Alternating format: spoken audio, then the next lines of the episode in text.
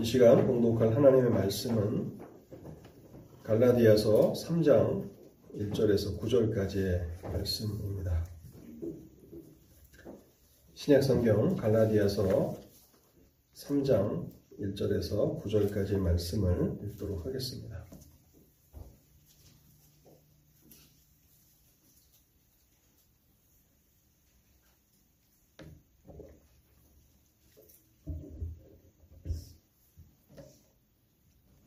어리석도다 갈라디아 사람들아. 예수 그리스도께서 십자가에 못 박히신 것이 너희 눈앞에 밝히 보이거늘 누가 너희를 꾀더냐? 내가 너희에게서 다만 이것을 알려 하노니 너희가 성령을 받은 것이 율법의 행위로냐 혹은 듣고 믿음이로냐? 너희가 이같이 어리석으냐? 성령으로 시작하였다가 이제는 육체로 마치겠느냐 너희가 이같이 많은 괴로움을 헛되이 받았느냐? 과연 헛되냐? 너에게 성령을 주시고 너희 가운데서 성령을 능력을 행하시는 이의 일이 율법의 행위에서냐 혹은 듣고 믿음에서냐? 아브라함이 하나님을 믿음에 그것을 그에게 의로 정하셨다 함과 같으니라. 그런즉 믿음으로 말미암은 자들은 아브라함의 자손인 줄 알지어다. 또 하나님이 이방을 믿음으로 말미암아 의로 정하실 것을 성경이 미리 알고 먼저 아브라함에게 복음을 전하되 모든 이방인이 너로 말미암아 복을 받으리라 하였느니라. 그러므로 믿음으로 말미암은 자는 믿음이 있는 아브라함과 함께 복을 받느니라. 아멘. 우리 하나님의 은혜를 구하며 잠시 먼저 기도하겠습니다.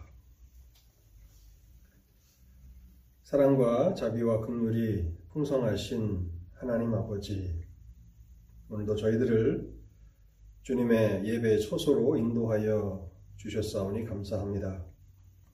이 시간 저희의 마음을 또한 주관하여 주옵소서. 우리가 하나님의 예배 자리에 몸만 와서 앉아 있지 않게 하시고 우리의 마음을 열어 주실 때에 하나님의 말씀을 청종하게 하옵소서. 우리의 영혼을 살아나게 하는 능력 있는 말씀으로 우리에게 임하여 주옵소서. 상하고 지친 심령들을 회복하여 주시고 또 절망과 낙담 가운데 있는 심령들이 있다면 하나님 다시 일어서게 하옵소서. 또한 죄악 가운데서 범죄하며 그렇게 살아가고 있는 또 영혼들이 있다면 하나님 아버지 길이 되게 하시고 또 빛이 되게 하셔서 온전한 믿음의 길로 인도하는 그러한 능력 있는 말씀이 되게 하여 주옵소서. 또 여전히 그리스도 밖에 머물고 있는 사람들이 있다면 하나님 구원으로 인도하는 말씀이 되도록 하나님께서 말씀과 함께 일하여 주옵소서. 단에선 연약한 종을 불쌍히 여겨주시고 하나님의 진리만을 온전히 증거할 수 있도록 이 시간을 축복하여 주옵소서. 이 모든 말씀 우리 주님 예수 그리스도 이름으로 기도하옵나이다. 아멘. 우리가 오랜만에 다시 갈라디아서로 돌아오게 됐습니다. 제가 작년 10월 30일 종교 개혁 주의를 맞아서 갈라디아 설교를 시작했고 우리는 지난 한 해 동안에 8번의 갈라디아 설교를 통해서 1장과 2장을 생각해 보았습니다. 아마 갈라디아서 1장과 2장의 내용들을 다 기억하고 계신 분들은 많지 않을 것입니다. 그래서 간략하게 1장과 2장의 내용을 여러분들에게 요약을 드리도록 하겠습니다. 갈라디아 1장은 갈라디아서의 서론에 해당한다고 말씀을 드렸습니다. 왜 바울이 갈라디아서를 쓰는지 그 이유를 1장에서 밝힙니다. 교회 안에 들어온 거짓 교사들이 복음을 변질시키고 있는 그 위기 가운데서 바울은 이 문제를 바로 잡기 위해서 갈라디아서를 쓰고 있습니다. 그래서 1장에서 바울은 자신이 전한 복음 외에 다른 복음이 없다고 단언하게 선언합니다. 율법주의를 가르치는 거짓 교사들에 대해서 강력하게 경고하는데 복음을 변질시키는 자들은 하나님의 저주를 받게 될 것이라고 그렇게 경고합니다. 그리고 1장 후반부에서 바울은 자신의 사도권에 대해서 변호하는데요. 자신은 예수 그리스도로부터 직접 복음을 전하라는 사명을 받았음을 밝히고 그래서 자신이 전한 복음은 예수 그리스도의 계시라고 그렇게 말합니다. 예수 그리스도의 계시. 복음은 예수 그리스도에 관한 것입니다. 복음은 예수 그리스도의 계시고 또 넓은 차원에서 생각해 본다면 성경 전체는 예수 그리스도의 계시입니다. 이후에 어, 예루살렘을 방문했던 그 15일 동안 방문했던 이야기를 덧붙이면서 1장은 끝마쳐집니다. 그러자 2장에서 바울은 14년 후에 예루살렘을 다시 방문한 일을 진술하는데요. 왜 바울이 다시 예루살렘을 방문했는가 하면 율법주의자들이 예수를 믿는 것만으로는 충분하지 않으니 율법을 따라서 할례도 받아야 한다고 그렇게 주장하였습니다. 그래서 이 문제를 바로 잡기 위해서 바울은 예루살렘에 올라가서 예루살렘 사도들을 만나게 됩니다. 갈라디아 2장은 사도행전 15장과 같은 내용을 다루고 있다고 말씀을 드렸습니다. 그러면서 바울은 율법주의를 가르치는 이 거짓 형제들은 성도들에게서 자유를 빼앗고 그들을 율법의 종으로 만들려고 하는 자들이다라고 선언합니다.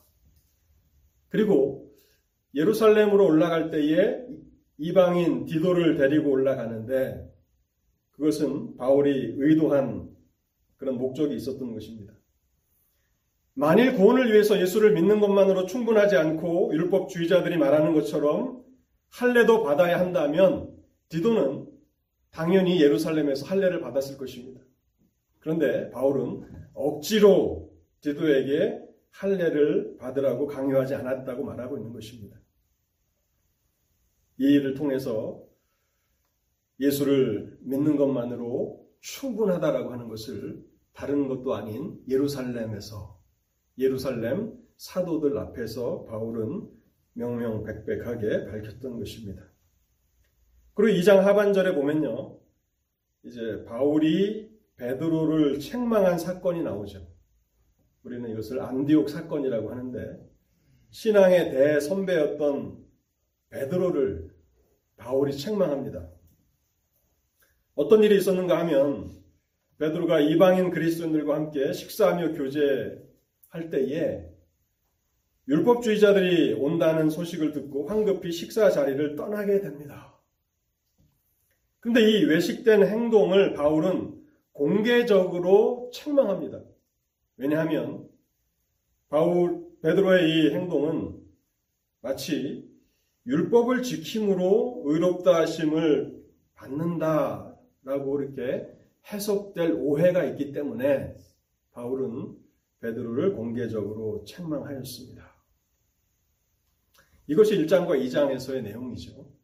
그래서 1장과 2장 내용을 우리가 요약한다면 사람은 오직 예수 그리스도를 믿음으로만 의롭다 하심을 받는다는 진리를 바울 개인에게서 일어났던 일들을 통해서 증거하는 내용입니다. 그것이 1장과 2장의 내용이고요. 그리고 이제 2장 16절이 갈라디아서 전체의 중심 구절이라고 말씀을 드렸죠.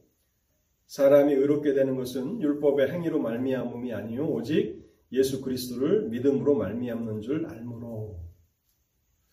이것은 여러분들이 다 외우셔야 하는 중심 구절인데요. 다 외우지는 못할지라도 여러분 말로 설명하실 수 있을 때까지 2장 16절 이 말씀을 곰곰이 생각하셔야 합니다. 그래서 2장 16절을 중심으로 칭의가 무엇인지를 말씀을 드렸습니다.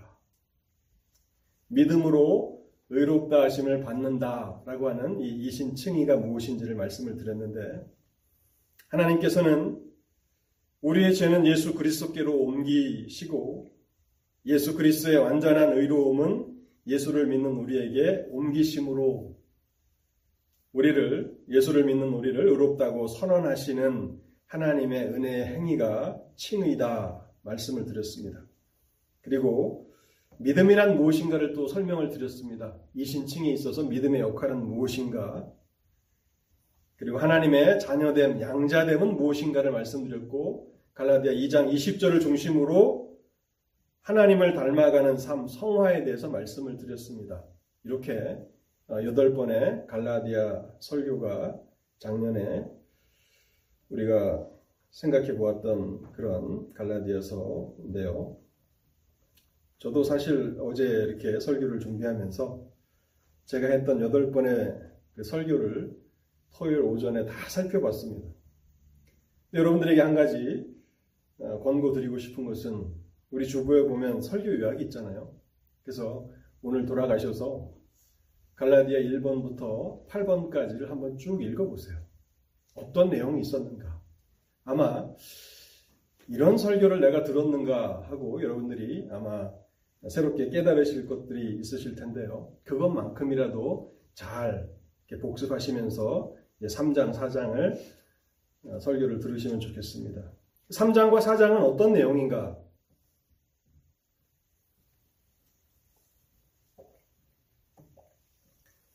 갈라디아서 3장과 4장은 어떤 내용인가?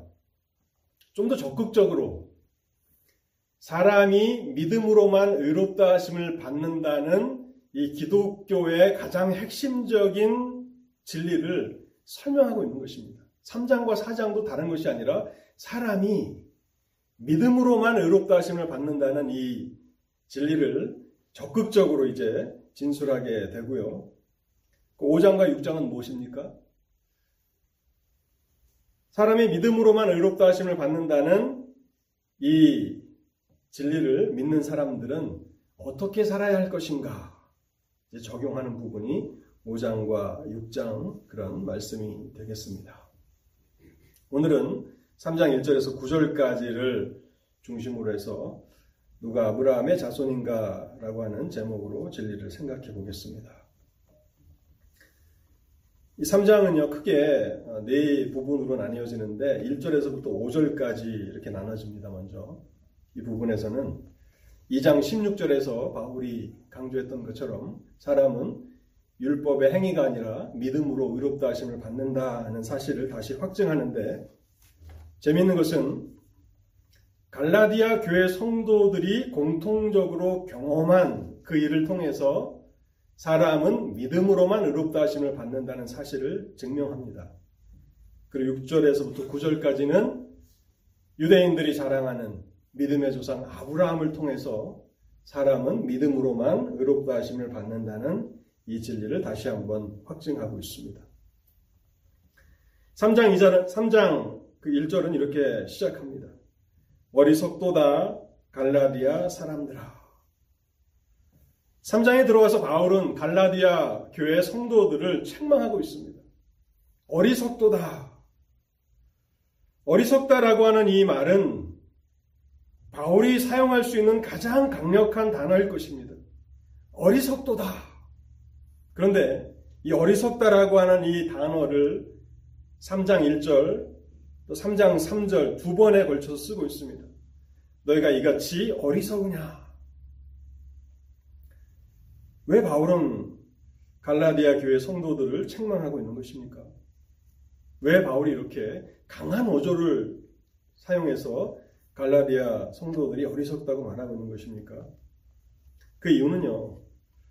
갈라디아 교회 성도들이 율법주의자들의 거짓된 가르침을 분별해 내지 못했기 때문에 그렇습니다. 성경에 대해서 정확하게 분명하게 알고 있어야 하는 성도들이 성경을 잘못 해석한 거짓된 가르침을 분별해내지 못했고 본문에 보면 누가 너희를 꾀더냐 꼬임에 빠졌다는 것입니다. 속임에 빠졌다는 것입니다. 그래서 바울은 갈라디아 교회를 책망하고 있는 것입니다. 여러분 이것이 바울의 책망입니까? 한 사람의 책망입니까? 하나님의 책망이죠. 바울을 통해서 하나님이 갈라디아 교회를 책망하고 계시는 것입니다. 어리석도다. 하나님의 계시를 받은 하나님의 교회가 하나님의 성도들이 구원과 관련된 이 중요한 문제에 있어서 거짓된 가르침을 받아들이다니 하면서 바울은 갈라디아 교회를 책망하고 있는 것이고 하나님은 바울을 통해서 갈라디아 교회를 책망하고 있는 것입니다. 우리는 구원의 교리에 대해서 기독교의 중심적인 핵심적인 그 가르침에 대해서 확고하게 알고 있어야 한다는 것을 우리는 갈라디아 3장을 통해서 다시 한번 생각해 봅니다. 3장 2절에서 바울이 이 일을 위해서 얼마나 많은 수고와 노력을 기울였는지를 밝히고 있습니다. 3장 1절입니다. 1절 하반절을 보시면요. 예수 그리스도께서 십자가에 못 박히신 것이 너희 눈앞에 밝히 보이거늘 바울이 그동안 얼마나 눈물로 이 사역을 감당했는지를 설명하고 있는 것입니다. 예수 그리스도께서 십자가에 못 박히신 것이 너희 눈앞에 밝히 보이지 않느냐 하는 것입니다. 이 말은 어떤 의미가 있습니까? 눈에 선하게 보일 정도로 그렇게 내가 자세하게, 그렇게 충실하게 예수 그리스도의 십자가를 설교하지 않았느냐. 마치 너희들의 눈앞에 십자가가 보일 정도로 그렇게 내가 강조하고 또 강조하지 않았느냐 하고 그렇게 말하고 있는 것입니다. 사도행전에 보면 바울이 예루살렘으로 올라가면서 예루살렘으로 올라가면 자신이 유대인들에게 붙잡히게 될 것이고 이제 죽게 될 것이라고 하는 성령의 예언을 듣습니다. 그럼에도 불구하고 바울은 그 길을 갑니다. 그러면서 눈물로 성도들에게 호소하지 않습니까? 밤낮 내가 오랫동안 너희들에게 눈물로 호소한 것들을 잘 기억하라. 바울은 그 길이 죽음의 길이라 할지라도 내가 가야 할 길이면 주저하지 않겠다. 나의 생명을 조금도 아끼지 않겠다라고 말하면서 그렇게 단호하게 예루살렘으로 올라가고 결국 이제 그 길은 바울의 생애의 마지막이 되지 않습니까? 갈라디아 교회를 향해서도 동일하게 사역을 한 것입니다. 내가 그렇, 그렇게 오랫동안 그렇게 많은 시간 너희들에게 목소리를 높이며 강조하고 또 강조했던 이 십자가의 의미를 너희들이 아직까지 잘 깨달지 못하고 있었느냐. 그래서 구원에 관한 잘못된 교리를 가르치는 거짓 선생들을 분별해내지 못했느냐라고 그렇게 말하고 있는 것입니다.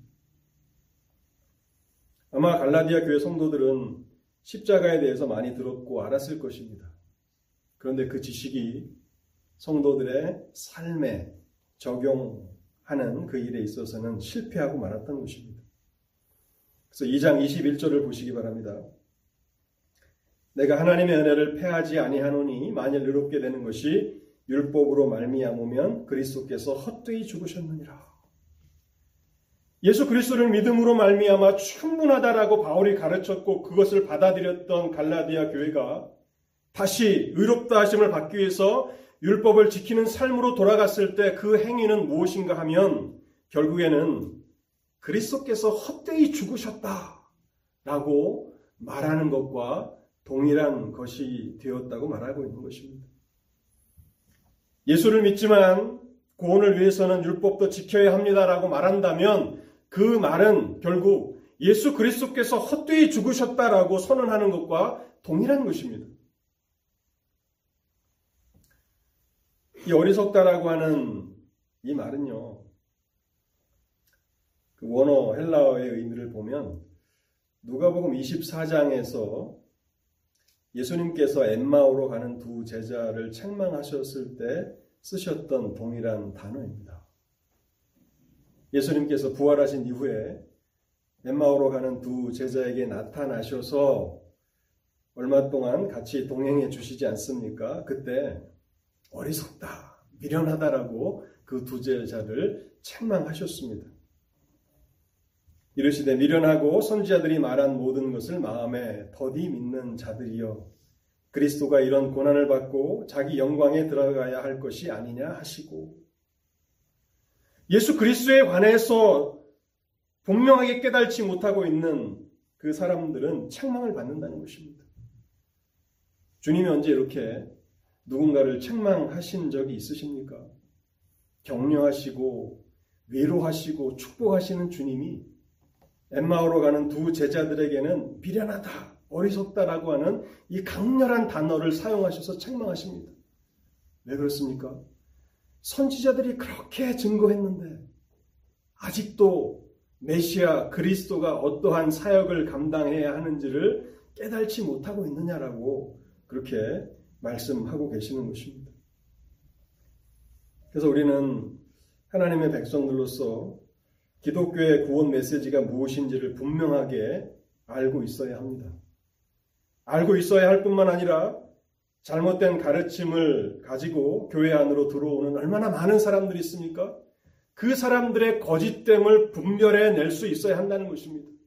그저 우리끼리만 모여서 아, 뭐 우리가 정통이고 우리의 교리가 제대로 된 것이지라고 말하는 데서 끝나는 것이 아니라 바울이 사역했던 그때에도 많은 거짓된 선생들이 있었지만 오늘날은 또 얼마나 더 많이 있습니까? 그 사람들과 성경의 지식에 있어서 결코 뒤처져서는 안 된다는 것입니다. 그 사람보다 더 해박한 성경의 지식을 가지고 있어야 한다는 것이죠. 영적인 분별력이 어디서부터 나옵니까? 하나님 말씀을 아는 지식에서 나오는 것입니다.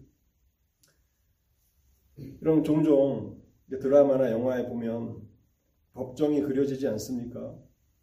양편의 변호사들이 이렇게 소송을 하기도 하고 또 검사와 변호사들이 소소, 서로 소송을 하는데 누가 이깁니까? 누가 더 법에 대해서 해박한 지식을 가지고 있느냐 하는 것입니다. 만약 어떤 변호사가 누군가를 열심히 변호하고 싶어 하는데 법 지식이 상대편보다 떨어지면 어떻게 됩니까? 그 소송에서 패하고 마는 것입니다.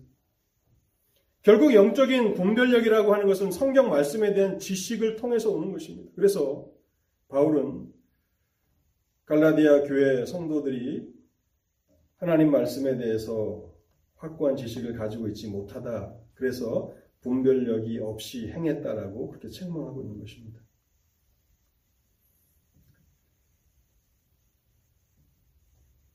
만일 사람이 율법을 지켜서 의롭다 하심을 받을 수 있다면 율법주의자들이 말하는 것처럼 구원을 위해서는 예수를 믿을 뿐만 아니라 율법도 지켜야 한다.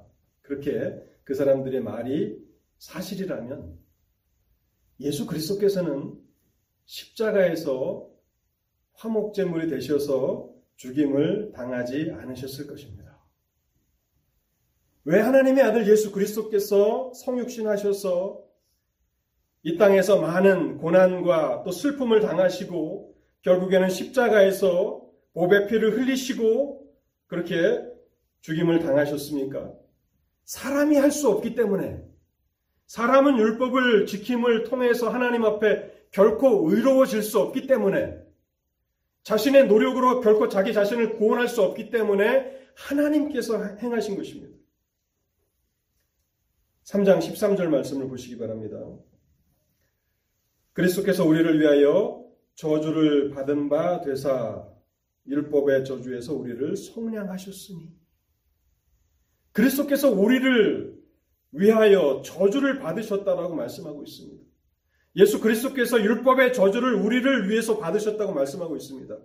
왜 그렇습니까? 사람은 자기의 노력으로 율법을 지키는 것을 통해서는 결코 하나님 앞에 의롭다 하심을 받을 수 없기 때문에 하나님의 아들 예수 그리스도께서 십자가에서 율법의 저주를 받으신 것입니다. 그럼에도 불구하고 갈라디아 교회 성도들은 그 사실을 분별해 내지 못하고 율법주의를 따라갔습니다. 바울이 이곳에서 두 번째로 증거하는 그 증거는요. 사람이 믿음으로만 의롭다 하심을 받는다라고 하는 이 사실이 성경적인 진리이고 구원의 유일한 그 진리라고 하는 사실을 증거하는 두 번째 그 증거는 2절 말씀에 잘 나타나 있습니다. 내가 너에게 다만 이것을 알, 알리하노니 너희가 성령을 받은 것이 율법의 행위로냐 혹은 듣고 믿음으로냐 하는 것입니다. 갈라디아 교회 성도들이 공통적으로 경험하고 있는 사건, 성령을 받은 사건을 언급하고 있습니다.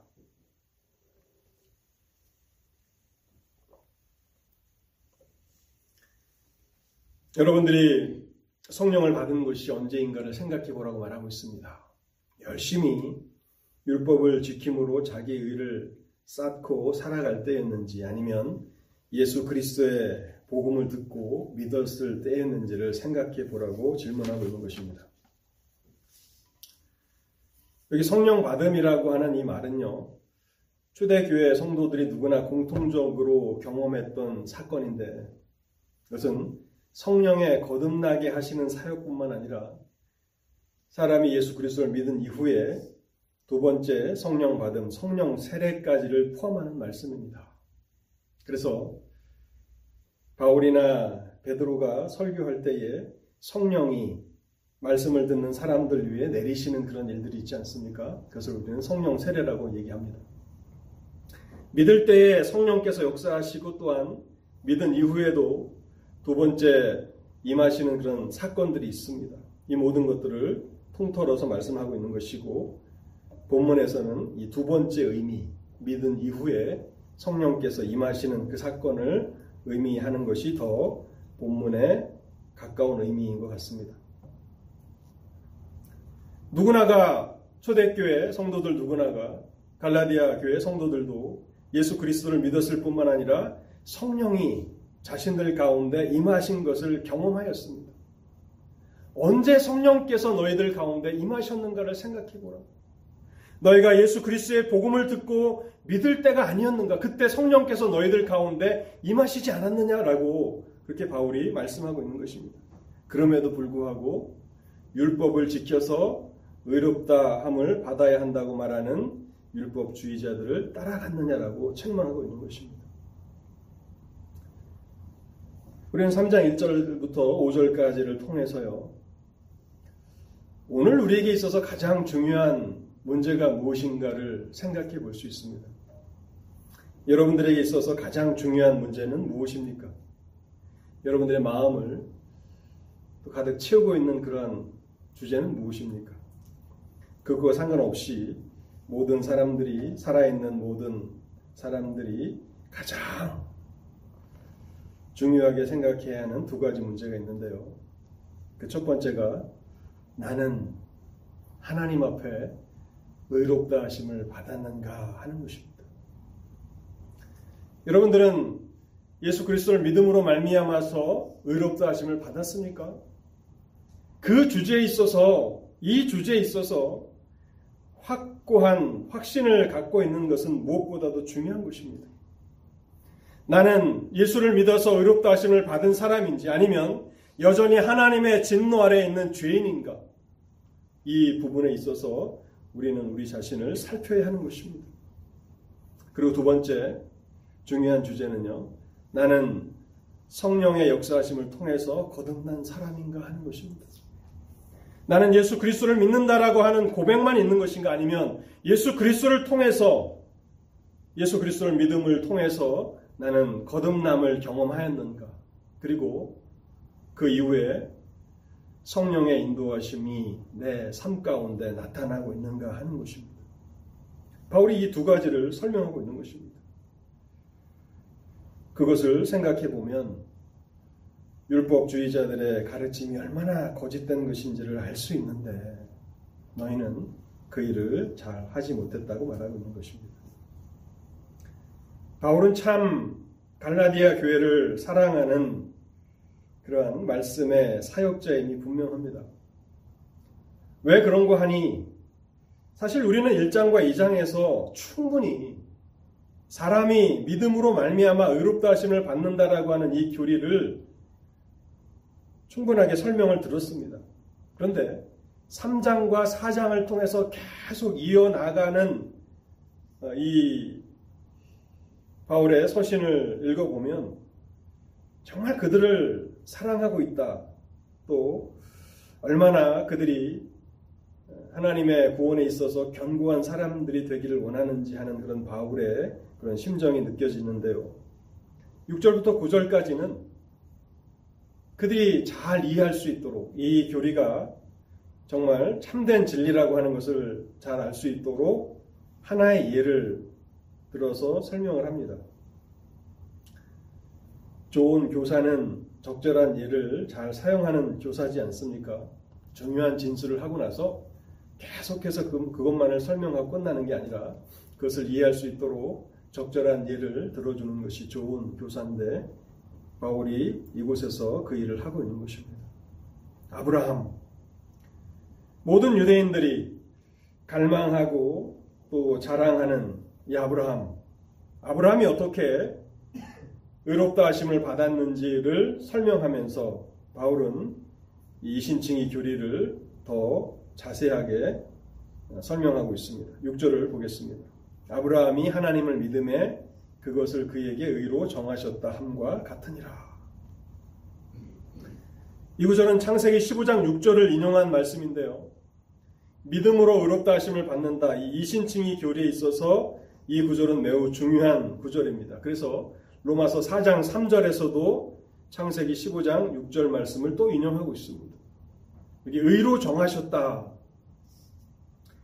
의로 정하셨다라고 하는 것은 의로 여겨 주셨다라고 하는 말씀입니다. 아브라함이 하나님을 믿을 때 하나님께서 아브라함을 의롭다고 여겨 주셨다. 그런 의미가 되는 것입니다. 이 칭이라는 말씀을 제가 설명하면서 이 칭의는 실제로 한 사람이 예수를 믿는 한 사람이 의롭게 변화되는 그러한 어, 이 내적인 변화가 아니라 법적인 변화다, 법정적인 선언이다라고 하는 사실을 말씀을 드렸죠. 오늘날 이 법정에서 판사들이 innocent, 뭐 guilty 해가지고 당신은 무죄다, 당신은 어, 죄가 있다 이렇게 선언하지 않습니까? 근데 한 죄수가 법정 앞에 서 있다고 생각해 보십시오. 그 사람을 향해서 무죄를 선고한다고 생각해 보십시오. 그럼 그 사람은 법적으로 죄가 없을 뿐이죠. 실제로 그 사람이 죄를 졌는지 안 졌는지 우리 모릅니다. 그리고 또 한 억울한 사람이 법정 앞에 끌려 나와 있습니다. 억울하게 고소를 당해서 그렇게 법정에 온 사람인데 판사가 죄가 있다고 선고를 합니다. You are guilty. 그러면 그 사람은 법적으로 죄인이 되는 것이지 실제로 그 사람에게 그 죄가 어, 더 씌워지는 것은 아니죠. 칭의가 바로 그와 같은 것입니다. 실제로 의롭다 하심을 받는 순간 우리가 의롭게 되고 거룩해 되는 것이 아니라 법적으로 그렇다는 것입니다. 법적인 그런 지위를 갖게 된다는 것입니다. 그래서 의로 정하셨다 이 말은 의로 여겨졌다라고 하는 그런 말입니다. 아브라함은 하나님의 은혜로 부르심을 받았고 하나님의 약속을 믿음으로 의롭다 하심을 받았습니다. 그러나 실제로 아브라함이 완전히 의로운 사람이 된 것은 아닙니다.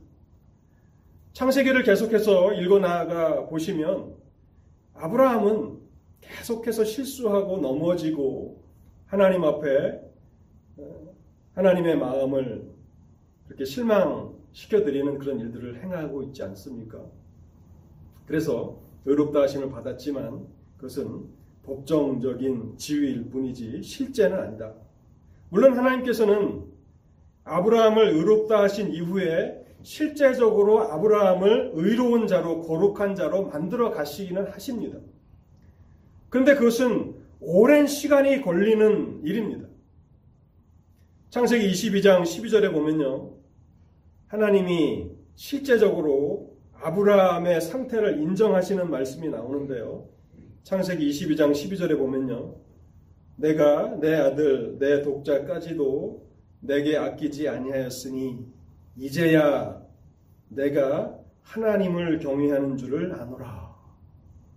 이것은 아브라함의 실제적인 상태를 말씀하시는 것입니다. 이제야 네가 나를 경외하는 줄을 내가 알겠다. 이때가 언제입니까? 최소 40년이 지난 때입니다. 아브라함이 75세 때에 부르심을 받죠. 그리고 100세에 아들 이삭을 낳습니다. 부르심을 받고 25년이 지나서야 아브라함은 아들 이삭을 얻게 됩니다. 그리고 창세기 22장의 이 사건은 적어도 이삭이 청소년 정도, 그러니까 나무, 번제에 쓸 나무를 지고 갈 정도의 그런 청소년의 나이, 뭐 15세에서 한 20세 정도라고 추측한다면, 짧게 잡아서 15세쯤 됐다고 하면, 25년, 또 15년 하면 40년입니다.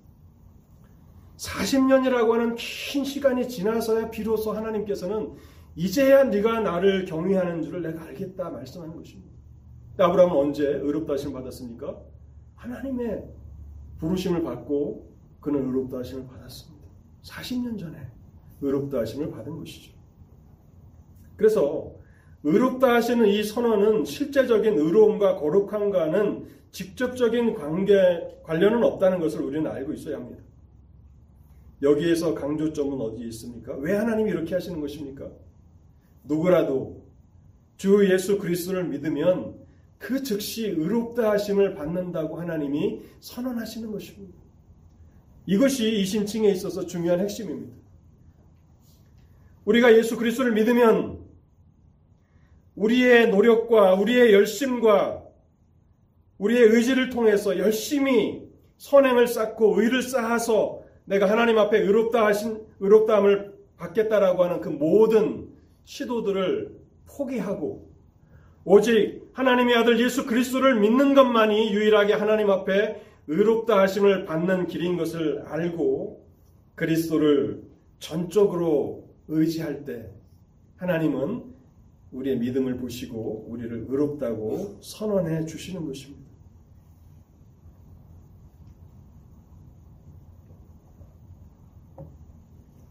누가복음 23장에 보면요. 예수님께서 실제적으로 그렇게 한 죄인을 의롭다고 선언하십니다. 십자가상에 한 한편 강도를 향해서 누가복음 23장 42절 43절 이렇게 말씀하십니다. 이르시되 이르되 예수여 당신의 나라에 임하실 때 나를 생각하소서 하니 예수께서 이르시되 내가 진실로 내게 이르노니 오늘 내가 나와 함께 낙원에 있으리라 하시니라. 그가 예수 그리스도를 바라보는 그 순간 그는 의롭다 하심을 받았고 하나님의 자녀가 되었고 그래서 하나님의 기업을 상속하는 상속자가 된 것입니다. 그 모든 말씀이 오늘 네가 나와 함께 낙원에 있으리라 하는 그런 말씀인 것입니다. 하나님께서는 우리가 어떤 존재인지를 너무나 잘 아십니다. 100년, 200년, 아니 그 이상의 시간을 우리에게 주신다 할지라도 우리 스스로는 하나님의 기준에, 하나님의 율법에 맞는 완전한 의로운 사람이 될 수 없음을 하나님은 아십니다. 그렇기 때문에 우리가 하나님을 의지하는 그 순간, 예수 그리스도를 믿는 그 순간 우리를 의롭다고 선언하시고 그 이후의 삶은 성령을 통해서 그 의롭다 하심을 받은 그 지위에 합당하도록 날마다 거룩함으로 우리를 이끌어 나가시는 것입니다. 우리가 이 3장을 살펴보면서 특별히 아브라함의 믿음을 살펴보면서 마지막으로 생각해 보아야 하는 것은요. 아브라함이 믿음으로 의롭다 하심을 받았는데 믿음으로 의롭다 하심을 받은 아브라함이 얼마나 큰 은혜를 받은 사람인가 하는 것을 우리는 잘 깨달아야 하는 것입니다. 창세기에 보면 하나님께서 첫 번째 인류를 홍수 심판으로 멸망시키십니다. 노아의 홍수 사건이 있고 그 외에 이제 노아의 자녀들을 통해서 인류가 번성하기 시작합니다. 그런데 얼마 있지 않아서 인류는 또다시 하나님을 대적하는 일의 하나가 됩니다. 그것이 창세기 11장에 나오는 바벨탑 사건입니다. 인간의 이름을 드러내기 위해서 바벨탑을 쌓을 때 하나님께서는 심히 근심하십니다. 그리고 인간이 쌓고 있는 그 바벨탑을 보시기 위해서 하늘에서 내려오셨다고 성경은 기록하고 있습니다. 하나님이 염려하시며 근심하시며 이 바벨탑을 쌓는 인류를 보십니다. 그리고 언어를 혼잡케 하심으로 그들을 여러 곳으로 흩어지게 하십니다. 불경건한 사람들의 그런 그 문화를 흩어버리십니다. 창세기 11장 9절인데요. 그러므로 그 이름을 바벨이라 하니 이는 여호와께서 거기서 온 땅의 언어를 혼잡하게 하셨음이니라. 여호와께서 거기서 그들을 온 지면에 흩으셨더라. 하나님이 흩어버리셨습니다. 이것은 또 한 번의 심판이라고 할 수 있습니다. 불경건한 자들을 하나님은 흩으십니다. 그리고 창세기 12장에 보면 하나님이 한 사람을 부르시는데요. 그 사람이 누굽니까? 아브라함입니다. 자신의 이름을 내자고 그렇게 온 인류가 열심을 내서 바벨탑을 쌓을 때 그 사람들은 온 땅에 흩어버리십니다. 그리고 12장에서 하나님은 한 사람을 부르십니다. 그리고 그를 부르시며 이렇게 말씀하십니다. 내가 너로 큰 민족을 이루고 내게 복을 주어 내 이름을 창대하게 하리니 너는 복이 될지라. 너를 축복하는 자에게는 내가 복을 내리고 너를 저주하는 자에게는 내가 저주하리니 땅의 모든 족속이 너로 말미암아 복을 얻을 것이니라 하신지라. 근데 여러분 아브라함은 어떤 사람이었습니까? 아브라함은 어떤 사람이었길래 바벨탑을 쌓는 하나님을 대적하던 인류를 온 땅으로 흩어지게 하셨던 하나님께서 이 사람을 부르신 것입니까? 여호서 24장 2절과 3절에 보면요. 아브라함은 우상 숭배자의 아들이었습니다. 여호수아가 모든 백성에게 이르되 이스라엘의 하나님 여호와께서 이같이 말씀하시기를 옛적에 너희의 조상들 곧 아브라함의 아버지 나홀의 아버지 데라가 강 저쪽에 거주하여 다른 신들을 섬겼으나 아브라함의 아버지 데라는 우상을 섬비는 우상 숭배자였습니다. 뭐 아버지가 우상을 숭배했는데 아들은 전혀 그렇지 않다고 우리가 강변할 수 있겠습니까? 우리는 하나님 앞에 이런 질문을 던져볼 수 있습니다. 하나님 왜 아브라함을 택하시고 부르셨습니까?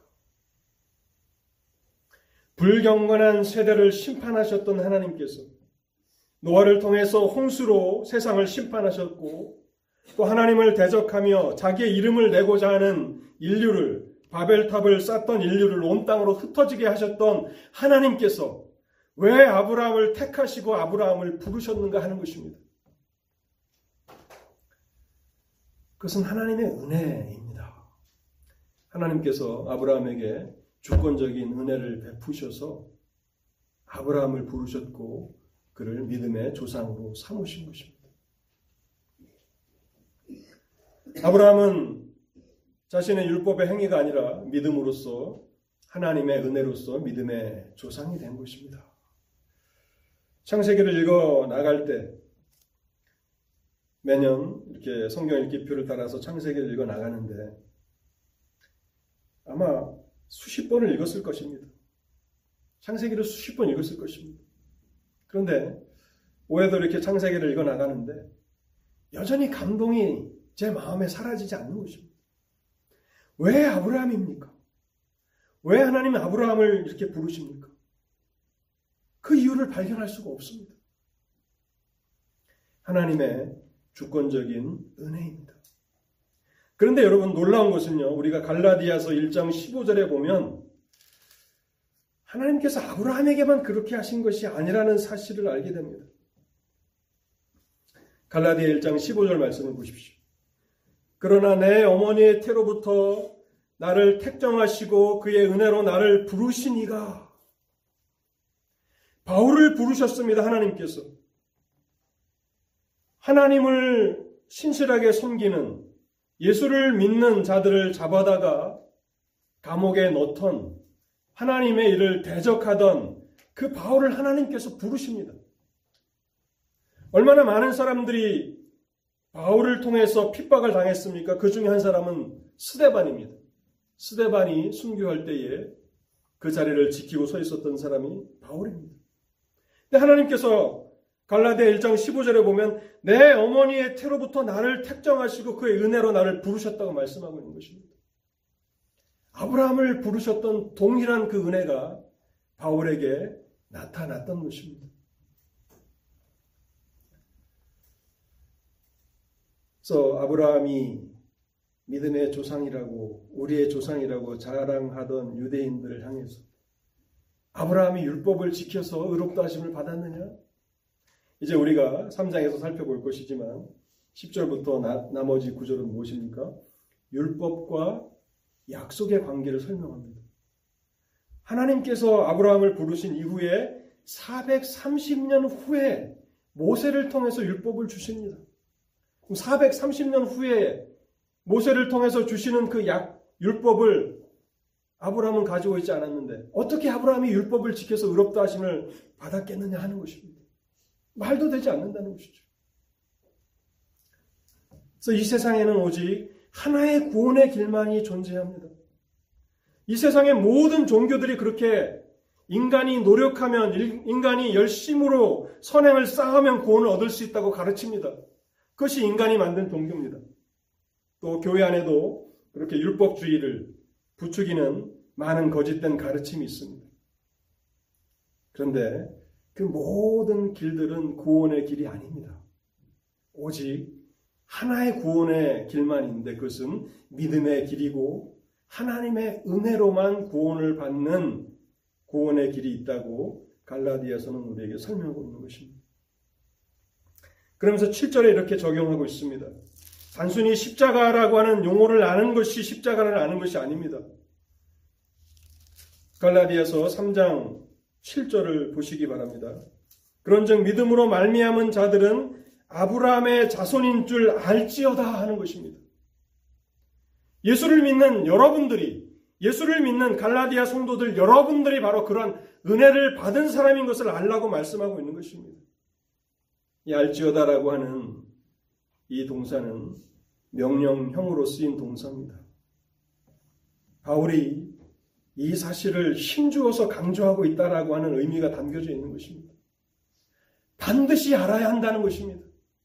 창세기를 읽어나가면서 하나님께서 바벨탑을 쌓던 사람들을 흩어지게 하셨는데 12장에서는 아무 이유도 없이 아무 설명도 없이 아브라함을 부르십니다.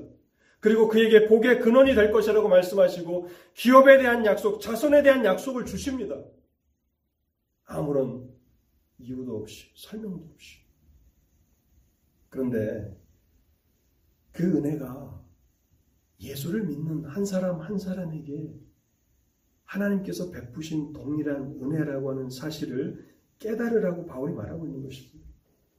혈통적으로 유대인으로 태어난 사람들이 아브라함의 자손이 아니라 우리가 예수 그리스도를 믿고 있다면 예수 그리스도를 믿는 사람들이라면 하나님께서 아브라함에게 베푸셨던 동일한 주권적인 은혜를 우리에게도 베푸셨음을 잊지 말라고 말씀하고 있는 것입니다. 우리는 그것을 잊지 않고 살아가고 있습니까? 제가 수요일에 아브라함에 대한 설교를 계속하고 있는데 아브라함은 그 부르심을 받은 이후에 믿음으로 하나님 앞에 응답합니다. 그래서 롯에게 재산을 선택할 수 있는 통큰 양보를 하죠. 요단 땅 물이 있고 목초지가 있는 그런 요단 땅이 앞에 있는데 롯에게 먼저 선택하라고 선택권을 줍니다. 그리고 자기는 그 다른 편을 택하겠다고 말합니다. 여러분 얼마나 통 큰 양보입니까? 어떻게 아브라함이 이러한 양보를 할 수 있습니까? 하나님이 자신에게 주신 이 엄청난 은혜를 그는 잊지 않고 살아가고 있는 것입니다. 그리고 창세기 14장에 보면요. 아브라함이 전쟁에서 승리하고 돌아온 이후에 소돔 왕이 그를 영접합니다. 그 지역에 가장 영향력이 있는 왕이 그를 영접합니다. 그러면서 전쟁에서의 그 돌려받은 사람들은 나에게 주고 전리품은 네가 다 가져라. 아브라함이 또 한 번 거절합니다. 나는 실오락이 하나도 당신에게서 취하지 않겠습니다. 그 엄청난 재산일 텐데요. 어떻게 그럴 수 있습니까? 하나님이 아브라함의 기업이시고 얼마나 큰 영적인 축복을 받았는지를 아브라함은 알고 있는 것입니다. 물론 그는 그 이후에 계속해서 넘어지고 실수하고 합니다. 그러나 자신이 적어도 어떠한 은혜를 받고 살아가는 사람인지는 알고 살아가고 있다는 것입니다. 갈라디아서 3장 7절에서 알지어다라고 하는 이 말씀은 바로 그러한 의미가 있는 것입니다. 내가 이 땅에서 어떠한 위치에서 살고 있든지 간에 나의 세상의 형편이 어떠하든지 간에 하나님이 나를 부르셔서 예수 그리스도를 믿게 하셨다면 아브라함에게 주셨던 동일한 그 주권적인 은혜를 내 삶에도 부어 주셨다라고 하는 그 사실을 분명히 인식하면서 재산이 많기 때문에 사회적 주의가 높기 때문에 당당한 것이 아니라 하나님의 이 은혜를 받았기 때문에 당당하게 양보할 수 있고 세상 사람들은 감히 결정할 수 없는 그런 믿음의 결단을 하면서 살아가야 한다는 것입니다. 결론의 말씀을 드리겠습니다. 사랑하는 성도 여러분, 여러분들은 예수 그리스도를 믿어 의롭다 하심을 받았습니까? 이 사실을 분명히 확신하고 있습니까? 또 여러분들은 성령을 통해서 거듭나셨습니까? 또 성령이 여러분 가운데 함께 하심을 알고 있습니까? 성령의 인도하시는 삶을 살아가고 있습니까? 이것이 성경이 우리에게 말씀하는 가장 중요한 질문입니다. 어떤 교회 안에 들어와 있는 많은 거짓된 가르침들을 분별해낼 수 있는 영적 분별력을 얻기 위해서 날마다 성경을 연구하는 사람들이십니까? 성경은 예수 그리스도에 관한 것입니다. 창세기도, 출애굽기도, 레위기도, 민수기도, 신명기도 다 예수 그리스도에 관한 책입니다. 어떠한 것도 더 더할 것도 없고 성경에서 그 어떠한 것도 뺄 것이 없는 완전한 예수 그리스도의 계시입니다.